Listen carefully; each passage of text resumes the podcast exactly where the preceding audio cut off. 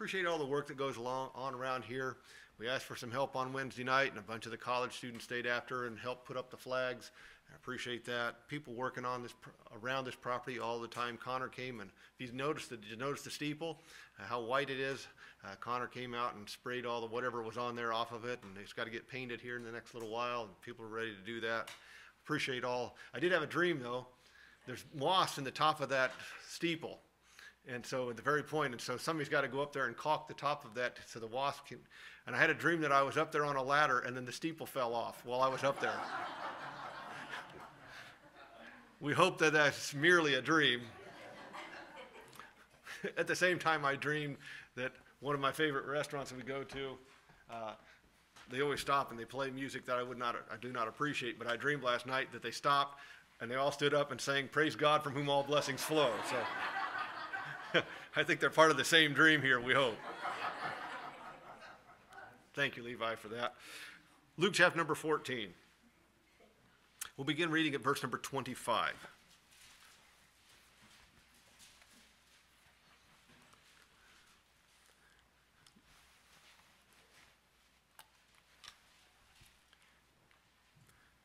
Luke 14, 25. And there went great multitudes with him, and he turned and said unto them, If any man come to me and hate not his father and his mother and wife and children and brethren and sisters, yea, and his own life also, he cannot be my disciple. Whosoever doth not bear his cross and come after me cannot be my disciple.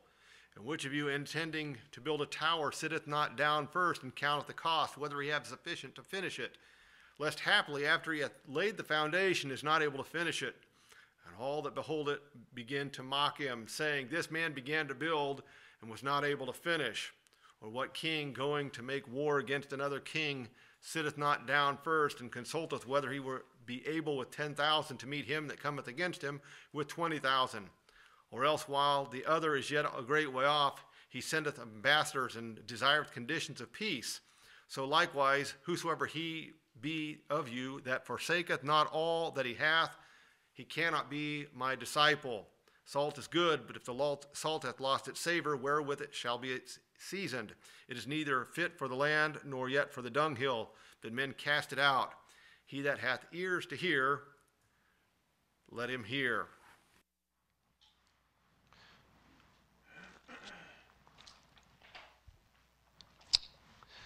In the early 90s, a bunch of guys from this church started playing paintball together. As I look out in the crowd, there's actually quite a few of you still here who were playing paintball at that time. We played quite regularly and actually formed kind of a club at that time. In order to make things a little bit easier, we decided to, some of us decided to invest in the stuff that everybody would need and we would sell it on the field where we were playing. And the idea wasn't to make a bunch of money, but uh, to have it available to anybody who was playing. So if you needed something, it was there, and to make enough money just to make it worth your time. So my investment happened to be the refill station for the CO2 bottles that we used. It was actually a fairly heavy investment, all of that equipment. And I'll just have to say right off the bat, it was a financial disaster for me. Not only was there no profit in it, there was, or no, not, not lots of profit, there was no profit in it. Actually, it was going out as a loss. It was a good thing for the group, but for me personally, it was a financial loss every time we did it. So one day I was bemoaning my losses, as a Dutchman would, and one of the other people who had invested was a teenager. And he was over there and he says, I made $120 today. Okay, well, that's like salt in the wound right there. and then in my mind, I started calculating. There is no way in the world that he made $120 today. And so I said, That's impossible. And he pulls out of his, his pocket 100, he counts them off $120. And then he starts listing off who all he sold stuff to. And sure enough, it added up to $120. And then I started doing the math. That's my job. I'm a mathematician. And I started doing the math, and I asked a very important question What exactly did you pay for all of the stuff that you sold? So then we started doing that math, and it turns out he made $7. Do you see the difference? He had invested over $110 in the stuff that he had sold, and yes, he had $120 in his pocket, but the fact of the matter is, when he actually counted it all up, he had made $7. It didn't make me feel a lot better, but some better, okay? I was in the negative, he was in the positive, but we all understand we hadn't got all quite all of the equation together. We hadn't counted quite all of the costs. My brother Steve uh, was renting a building down near Albia one time. So I went down there to see him and I started, it's a really nice building. And I said to him, What is this building, Steve? He said, Well, the guy that built it borrowed the money from the bank to make a, uh, it was some kind of a farm store, I believe. And when he got it all built, he had forgotten to borrow the money to put stuff in it for all the merchandise. So when he went back to the bank to borrow the money for the merchandise, the bank said, We're not loaning you that much money. And so the store never actually opened because there was no money to put the stuff in it. Somebody had forgotten to count the costs. Do you understand where we're at here?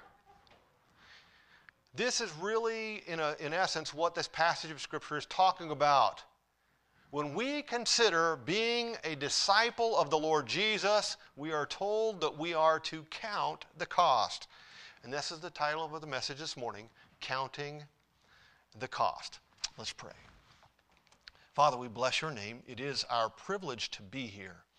It is our privilege, a privilege that we do not take for granted, Father, that we have a copy of your word. And we are so thankful the Spirit is here to teach us from it, for we desire to know what it says, we desire to know what it means, and we desire for it to change our lives and conform us to the image of our blessed Savior. For we ask this in His precious name. Amen.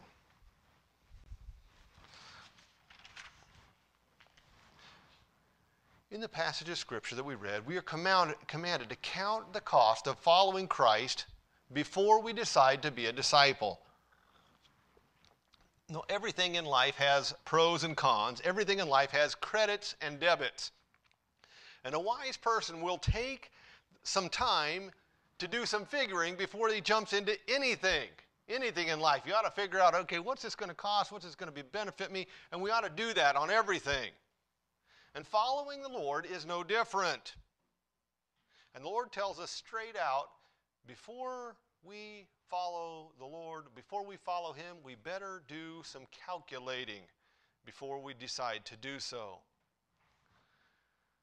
No, it's easy to maybe look at one side of the ledger and make a decision. It's easy to get it, okay, I made $120 here without looking at both sides of the ledger. But it's important that we count all of the costs involved before we start. Now, before we get started into this, let me tell you that talking on this topic is like helping someone set up a budget. Have you ever tried to help someone set up a budget? Glass eyes, glass eyes. Does anybody even know what I'm talking about? A budget. yeah, that's, that's just not trying to pay the credit card, figuring how to pay the credit card at the end of the week. That's not how that goes. A budget. Okay? If you ever tried to help somebody set up a budget, okay, you can give them the generics, the, the overall categories. But you know, everybody's life is different. And to try to set up someone else's budget for them, there are just too many different little variables in there. Everybody's financial picture is different and therefore uh, it's hard. You cannot set it up specifically for them. You can only walk them through the process. As it is here, we can get you the basics, the generics, but everybody's situation is different, and therefore your cost for following Christ will be different. So know that as we go through this. But if we count, if we're going to count the cost of following the Lord, I think there's three main categories that we need to consider. The three main categories, and Spurgeon almost always gave his outline ahead of time, so I'll give you my outline ahead of time. The three main categories that you have to consider in counting the cost. One, what has it already cost the Lord? Two, what will it cost you to follow the Lord? And three, what will it cost you if you don't follow the Lord? I think those are three legitimate categories that have to be examined here as we're counting the cost about following the Lord. So here we go, number one. What has it already cost the Lord? I'm sure that when the average person contemplates following the Lord, they don't figure this cost into the equation. But you should. Because this is by far the greatest expense that went into the question. When you're considering it, this is the greatest expense. What has it already cost the Lord?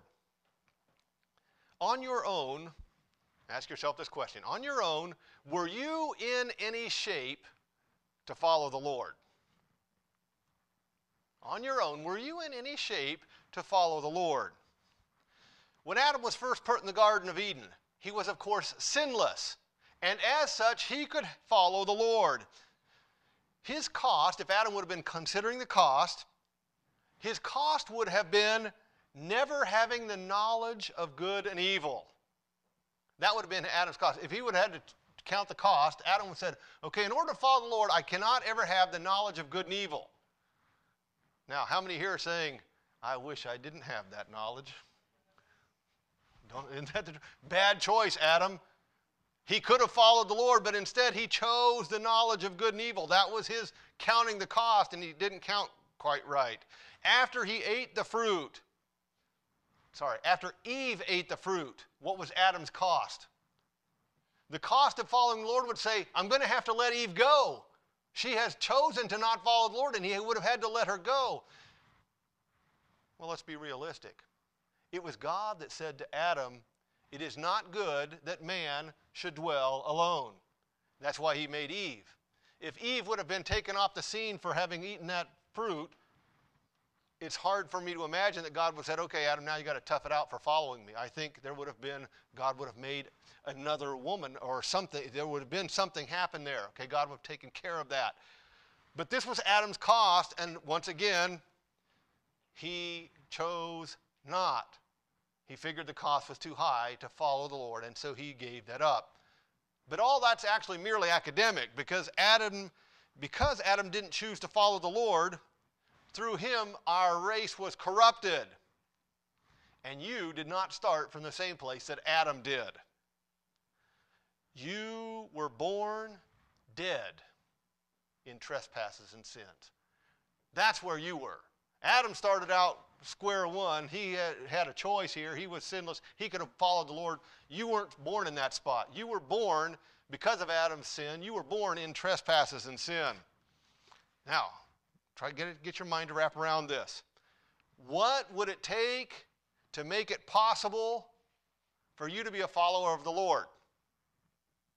What would it take to make it possible for you to be a follower of the Lord? Well, let me give you an illustration. It's, this illustration has some problems, but at least it gets our mind going in the right direction. Suppose you needed a car.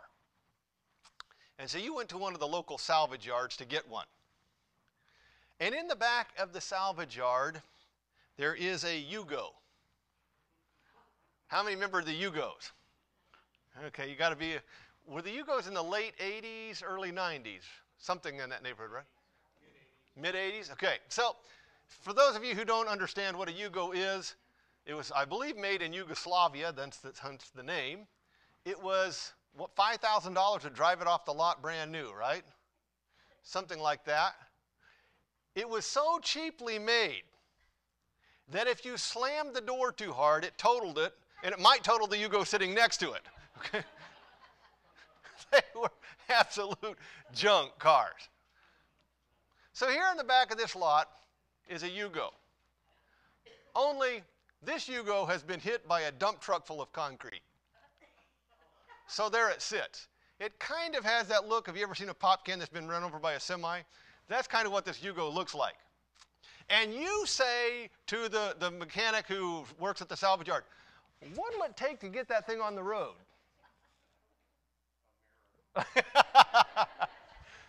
And that mechanic would look at you and say, That is impossible. There you go. There's where you started. What would it take to make you able to choose to follow Christ? And everybody'd have to look at you and say, That is impossible. It just cannot be done. You are too far gone. This is the condition that you were in, wrecked and ruined by sin. Following the Lord was an impossibility. And then we have two of the sweetest words ever put into Scripture. But God. But God. Here it is an absolute impossibility for you to ever follow the Lord. But God. The impossible will be made possible, but it's going to cost a great deal. And who's going to pay that debt? God Himself. So, what did it cost to get you back into shape to where you could even follow the Lord? Well, who can calculate the cost of God the Father sending His Son from heaven? Who can estimate the cost of watching that son be mistreated for over 30 years by miserable little creatures?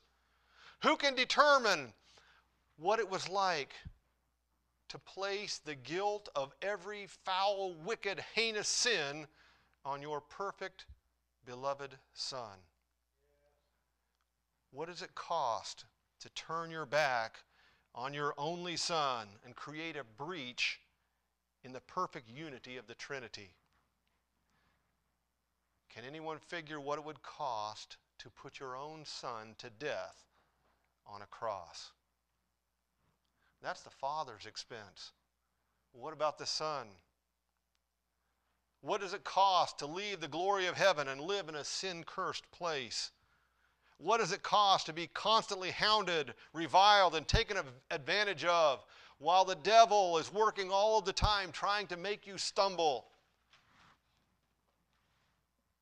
What is it like to take a snow white dove and submerge it in a cesspool? That would be the less cost than what it costs to have the sin of the whole world smeared on the spotless Lamb of God. My friend, great drops of blood that came out of his forehead will give you some idea of what it cost. To carry that sin to Golgotha by way of a mocking court corrupt politicians, jeering crowds, scourgings, mocking soldiers, crowns of thorns, and the hammering of nails, fastening you to a rough wooden cross, is a cost that no man can estimate. When the sky goes black and you hear the Lord Jesus cry out, My God, my God, why hast thou forsaken me? You get a glimpse of what it costs to even make it possible for you to be a follower of Christ. You weren't some pristine, new on the showroom floor show car. You weren't some low mileage vehicle that's just got a dent in the front fender. You weren't even a hit hard front in the front end Chevy 4x4 truck that needs major overhaul. You were a smashed flat Yugo that wasn't worth anything to begin with. And God paid the debt. He forwarded the cost to make it possible for you to be a follower. You had no chance at being a follower of the Lord but God. And when you go to count the cost of following the Lord, you'd best figure that into the equation. For the lion's share of the cost was borne by the Lord Jesus himself that it is what it has already cost for you to be a follower. And that is, my friend, part of the equation. The second part of the equation is what will it cost you to be a follower of the Lord? What will it cost you to be a follower of the Lord? Now, we all know here, or should know, that salvation is a free gift. The Lord Jesus paid your sin debt on the cross, and He offers salvation free as a free gift to everyone. it is possible to take that free gift without technically being a follower of the Lord every day. But I'm here to tell you this was not what God had intended. I have to say that the line between Christ as your Savior and being a follower of Christ is so thin that I would not want to live on the difference. But many people attempt to do so. Salvation is free, but there are costs to following Christ. Let me list a few of them this morning, and I never alliterate my outlines, but this morning they all start with the letter P. Number one, it will cost you your pride. What is the cost of following the Lord? It'll cost you your pride. You cannot be a true follower of Christ on a daily basis and expect to keep your pride. It just cannot be done. How could it even be possible? If the only begotten Son of God took on flesh and lived in absolute humility, how could we, his followers, expect anything less? And why would you want to? Why would you want to? Do you know pride is the most expensive thing that you have? You know how you have to maintain everything that you own? Pride is the most expensive thing that you have. It is pride that causes your problems at work. It's your pride that gives you trouble with your wife. It is pride that insists that you be coddled and pampered and given credit for everything that you do and even for things that you didn't do. If you're going to follow the Lord, it'll cost you this because it just isn't honest. I'd like to ask you, what do you have to be proud about? Everything that you have has been given to you. You haven't any, done anything positive on your own, and you're taking bows for something that you didn't do. And that's not honest. I'm not sure why all the things in this message, most of the things in this message are car related, but maybe there must be a car enthusiast here today. I don't know. I was down with Heidi and Jeffrey, I think it was last year. And Jeffrey does a lot of side work on cars. And so he said, Hey, you want to go with me? I got a side job I got to go to. I said, Yeah, it's fine. I'd like to go. He said, We're going to take a truck and put it on a dyno. I'd never seen that before. It's really interesting. If you've ever seen that, they take a car, they pull it in, there's rollers in the ground, look like big rolling pins, and you drive the car on these big rolling pins, and they strap the car down, and then they start burning the tires on this thing. And this run, it's not going anywhere, but the thing is just running as hard as it can go, spinning on these wheels. Anyway, they're over on a computer, they're altering whatever piece he put in, they're getting this all computerized, programmed as it's running on this thing. So they can do it without running it down the road. They're running on this dyno. Anyway, it's kind of interesting to watch. I got to talk about, to Jeffrey about this guy who's this truck. It must have been a truck from the 80s or 90s. It wasn't what I'd call a classic kind of truck. But the guy had an, if I understand it right, the guy had inherited a bunch of money. So he bought this truck, then he hired somebody to fix it up. He hired somebody to paint it. He hired somebody, he just hired Jeffrey to put this piece on. He used it as a show truck, and he would go to these shows and win shows with it. And he'd be taking bows for his truck. But I got to thinking about that. He never turned a wrench on it. He didn't know how to use Bondo. He didn't know how to paint. He didn't calibrate the engine. He had Jeffrey put the pieces on, and he was doing it with money that he inherited. Just exactly what are you taking bows for? Do you understand? What, you, what have you done here? Inherited money and hired work. Don't knock it. It's exactly what you did. What do you have that you didn't receive. And we're all taking bows with our pride. And the fact of the matter is, what was put into us, we get much less out of it than what was put in. We're a negative on the whole equation. And there, my friend, is nothing to take bows over on that. And if you are going to be a follower of Christ, it is going to cost you your pride. Christ lived in humility, and your pride isn't even honest. Number two, it'll cost you your plans.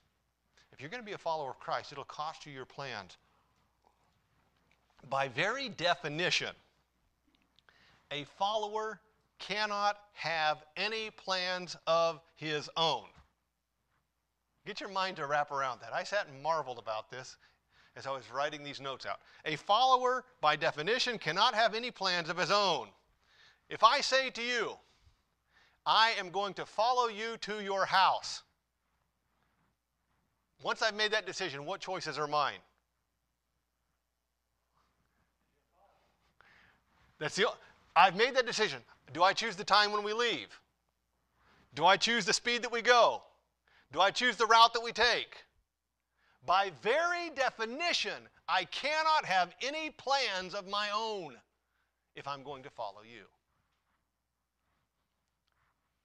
If you are going to be a follower of Christ, it is going to cost you all of your plans. You say, well, that's a high cost. Well, it must be considered. If you have plans for your life, by definition, you are not a follower of Christ. Number three, it will cost you the practice of sin. If you're going to be a follower of Christ, it will cost you the practice of sin. Look, we live in a sin cursed world and we're surrounded by three deadly enemies the world, the flesh, and the devil. Living without ever sinning is an impossibility. Says, I've said this before, but living without sin in this place is like walking in a white suit through a hog lot. I do not care how careful you are. If you walk through a hog lot in a white suit, when you get to the other side, you're going to find out you got some on you. It's just, that's the way it is. And in living in this world without ever getting any of it on us is an impossibility. But for some reason, God's people seem to think that wallowing in the mud is acceptable behavior. Just because we stand in the righteousness of the Lord Jesus eternally does not give us the right or the option of wallowing in the filth of this world right now. The number of Christians who live in sin is staggering not just the outright filth of the world like pornography and alcohol, but any sin that you allow yourself to hang on to is not right. Bitterness, envy, anger, gossip, lust, greed, worry, fear. These are not for the followers of Christ. And if you want to follow him, it is going to cost you the practice of sin. Number four, it will cause you the praise of this world. You're going to follow Christ, it's going to cause you the praise of this world. It's amazing how often the church as a whole, not this church, but churches as a whole, want the praise of the world. It doesn't happen very often anymore, but it used to happen quite regularly when some famous person would come to know the Lord and it would go all over, and everybody, just everybody, oh, did you hear? And so and so came to know the Lord. Now, we ought to rejoice over every single person that came to know the Lord. The angels in heaven rejoice over every single person, but they don't single out the famous ones. Do you understand what I'm saying here? So, why does God people, why do they so rejoice that so and so came to know the Lord?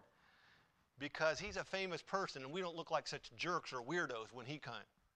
Do you see? We, we kind of, hey, they, we're not so weird because, see, so and so, this famous person came to know the Lord. We are looking for the praise of this world. And my friend, you're going to have to give that up because we might as well face it. This world has never, ever been and never will be the friend of grace. Cain killed Abel because he followed God. Noah got in the boat with just his own family. How many of the prophets were killed by giving the God's message? Jesus Christ himself, the sinless one, who lived the word of God exactly, perfectly, was in constant danger of his life even before your sin was placed on him. The church from that point until now has been under constant attack by the world. Why should you expect to be any different? Why would you want the praise of this world anyway? If you want it, you cannot be a follower of Christ and get it. But let me ask you Why would we want that? In 1944, would you have wanted Adolf Hitler to pin, pin a medal on your chest? Say, good job? You say, I wouldn't want that. Well, why would you want the world, the enemy of God, to be patting you on the back?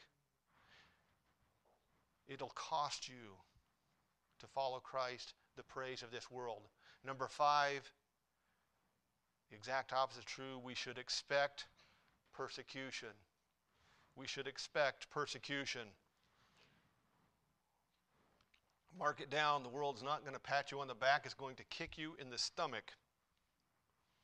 The laws of the country here had, for a large degree, have protected us from most of this. But all around the world, my friend, if you don't pay any attention, all around the world, our brothers and sisters in Christ have been being persecuted.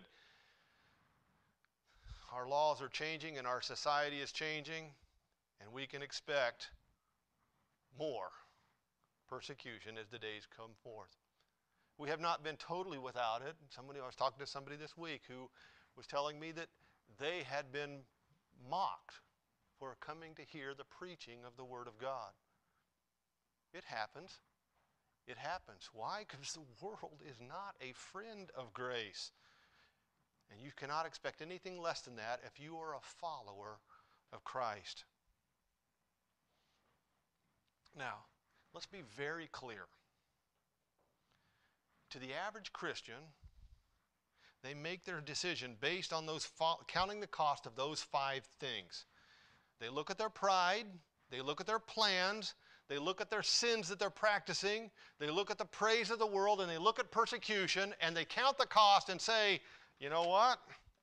On the basis of those five things, let me do some quick math here. I calculate, and nope, the cost is too high. My profit margin on not following is much better. The tragedy of that is because it's like a teenager, that teenager who sold $120 worth of paintballs. They forgot to add in all the costs. They forgot what it already cost the Lord to even make following possible. That alone is enough to balance any ledger what Jesus Christ went through on your behalf. No matter what else it costs, that is enough. But there is another cost that they forget to factor in. And number three, what will it cost if I don't follow? What does it already cost the Lord? What will it cost me if I do? And number three, what will it cost if I don't follow? And these factors almost never get factored in, which is also a tragedy. Again, there's a lot here, and we can only list a few of them, but let me give you those few. Number one, you will miss the close personal life with God that He intended. You will miss the close personal life with God that He intended. When God put Adam on the planet, He did not put there intending Adam to just be all by himself. He put Adam there fully intending to fellowship with Adam all of the time on a very daily basis to, to walk with Adam and talk with Adam and fellowship with him, to have a close personal daily relationship with Adam. When he came and redeemed you from sin and destruction, he did so that you could have that sweet fellowship together. That's why he did it so that you could have sweet fellowship in this life as well with Him. Now, the reason most Christians count this of very little value because most of them have never experienced it. I love old hymns. I am not a songwriter. I wish I was, but I'm not a songwriter. But I, so I love to read old hymns. And the reason that I love to do this is because what these people who were songwriters express, they express what my heart would if it could write songs, if it could tell about the Lord. That's what it would say. And so I love reading it because it's saying what my heart would say if it just had the tongue to say it. And when you read that, you read those words of people who have walked with the Lord down through time. And you find in there that close personal walk with God that is available to you. And most people never get there. Why? Because they never choose to count the cost and they don't figure that into the fact. And they say it's not worth it because I want to do these other things. And they never actually get what God had intended for them that close personal walk. If you don't follow if you do not follow Christ, it will cost you the precious gift of living in his presence. Number 2, if you don't follow Christ, you're going to have to pay the price of sin. If you don't follow Christ, you're going to have to pay the price of sin. Now hold it. Grab your mind and bring it back because you don't misunderstand me here. Do not misunderstand what I just what I'm saying. Christ paid the eternal penalty of sin, and that is done, and you don't have any part of that. There's no way you can pay for that. But hear me now sin does have a built in price. I will not ask for a raise of hands today. But if I did ask for a raise of hands, and I asked you, and do not raise your hand, but if I did ask for a raise of hands and said, How many of you have scars from sin in your life? I dare say that everybody, every hand in this room would raise. My hand would be raised and say, I have scars from sin in my life. Now, when did you get those scars? You say, well, that, did, they, did they all happen before I got saved? I got saved at the age of nine or before. All my scars came after. And I still have them. Why? I'll tell you why because sin has a built in payment. There is a cost to sin. And everybody in this room knows that that is true. So, how does it work? Well, a follower of Christ gets led around most of these dangers. He gets led through this minefield that we call life. And you know what? when you're not paying attention every now and then you drift off, you know what I mean? And you get hit. But Christ will lead you through. If you pay really close attention, you'd miss almost all of it, maybe all of it. But when you decide to not be a follower of Christ, guess what? You're on your own. And you walk through this minefield we call life, and everybody here will say, You get some mighty big scars. That was my, wish I wouldn't have done that. That was a mighty high cost for not following. So when you go to factor all this in, remember, if you're not a follow, if you're not following Christ, you're going to have sin that has to be paid for. Number three, if you don't follow, what's the cost? Your family will pay the price. If you don't follow, your family will pay the price. Do I need to even mention this? Can you not see this in the truth around you? Can you not just look around and see how true that this really is? You find someone who lives this kind of half hearted, wishy washy Christian life. You know, here's what I found it all looks like it doesn't make much difference when the kids are little. And when they get to be teenagers, you start to see a few cracks in this, and you think, ooh, I'm not sure about this. And then they get into be young adults, and you realize, yikes, there's a lot higher price tag to my wishy washy Christian life than what I thought. My friend, godliness is an inheritance. If you look back, if you look on your life, one way or the other, you look back and say, I have a godly heritage or I have an ungodly heritage. Each one of you inherited. And it is the one thing now that you can pass down to your kids. A godly heritage is something that they need. And it affects our families when we do not follow Christ. It affects the people around us. It affects our families and rolls downhill on them. Look at your family history. A godly heritage is an inheritance, and so is an ungodly one. And it's the one really valuable thing that you can hand down to your children. Number four, what does it cost if I don't follow? If you don't follow, the lost world will pay the price as well. You want to bleed a little bit? Look at the passage of Scripture. Almost too painful to even look at. Verse number 28. For which of you intending to build a tower sitteth not down first and counteth the cost, whether he have sufficient to finish it? Lest haply after he hath laid the foundation is not able to finish it, all that behold it, all that behold it shall begin to mock him, saying, This man began to build and was not able to finish. I knew some people a long time ago who started a house. They got to working on the house, they got the foundation in, they got the deck on it, and then life got a little busy for them. And so they'd work on it every now and then, and so, I don't know, this was when I was elementary school, and it was still not done when I, I think when I was in college, they finally finished it. You've all seen these kinds of projects. And what do they stand as a testimony as you drive by? Everybody looks like, brother, why'd they do that? Right? They should have just waited until they had the time or the money to do it. And you know, everybody's like, it stands in the neighborhood as a monument, right? Do you understand what I'm saying here?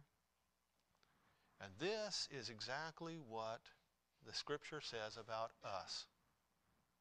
When we take the name of Christ, and decide partway in that the cost is too high and we're not willing to pay it. And that we stand as a testimony to the world that God isn't worth it. The cost is too high. And we become a mockery to the world, a mockery against God.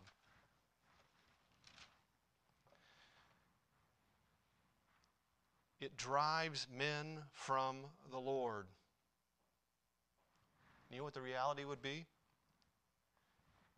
It would have been better for the world if you had never gotten saved. Aren't those hard words? It would have been better for the world if you had not gotten saved because you stand as a testimony when you will not follow Christ. You come to know Him as Savior, and you will not follow Him. You stand as a testimony mocking the Lord. And it would have been better for the world had you not gotten saved. And my friend, that is a mighty high cost for not following.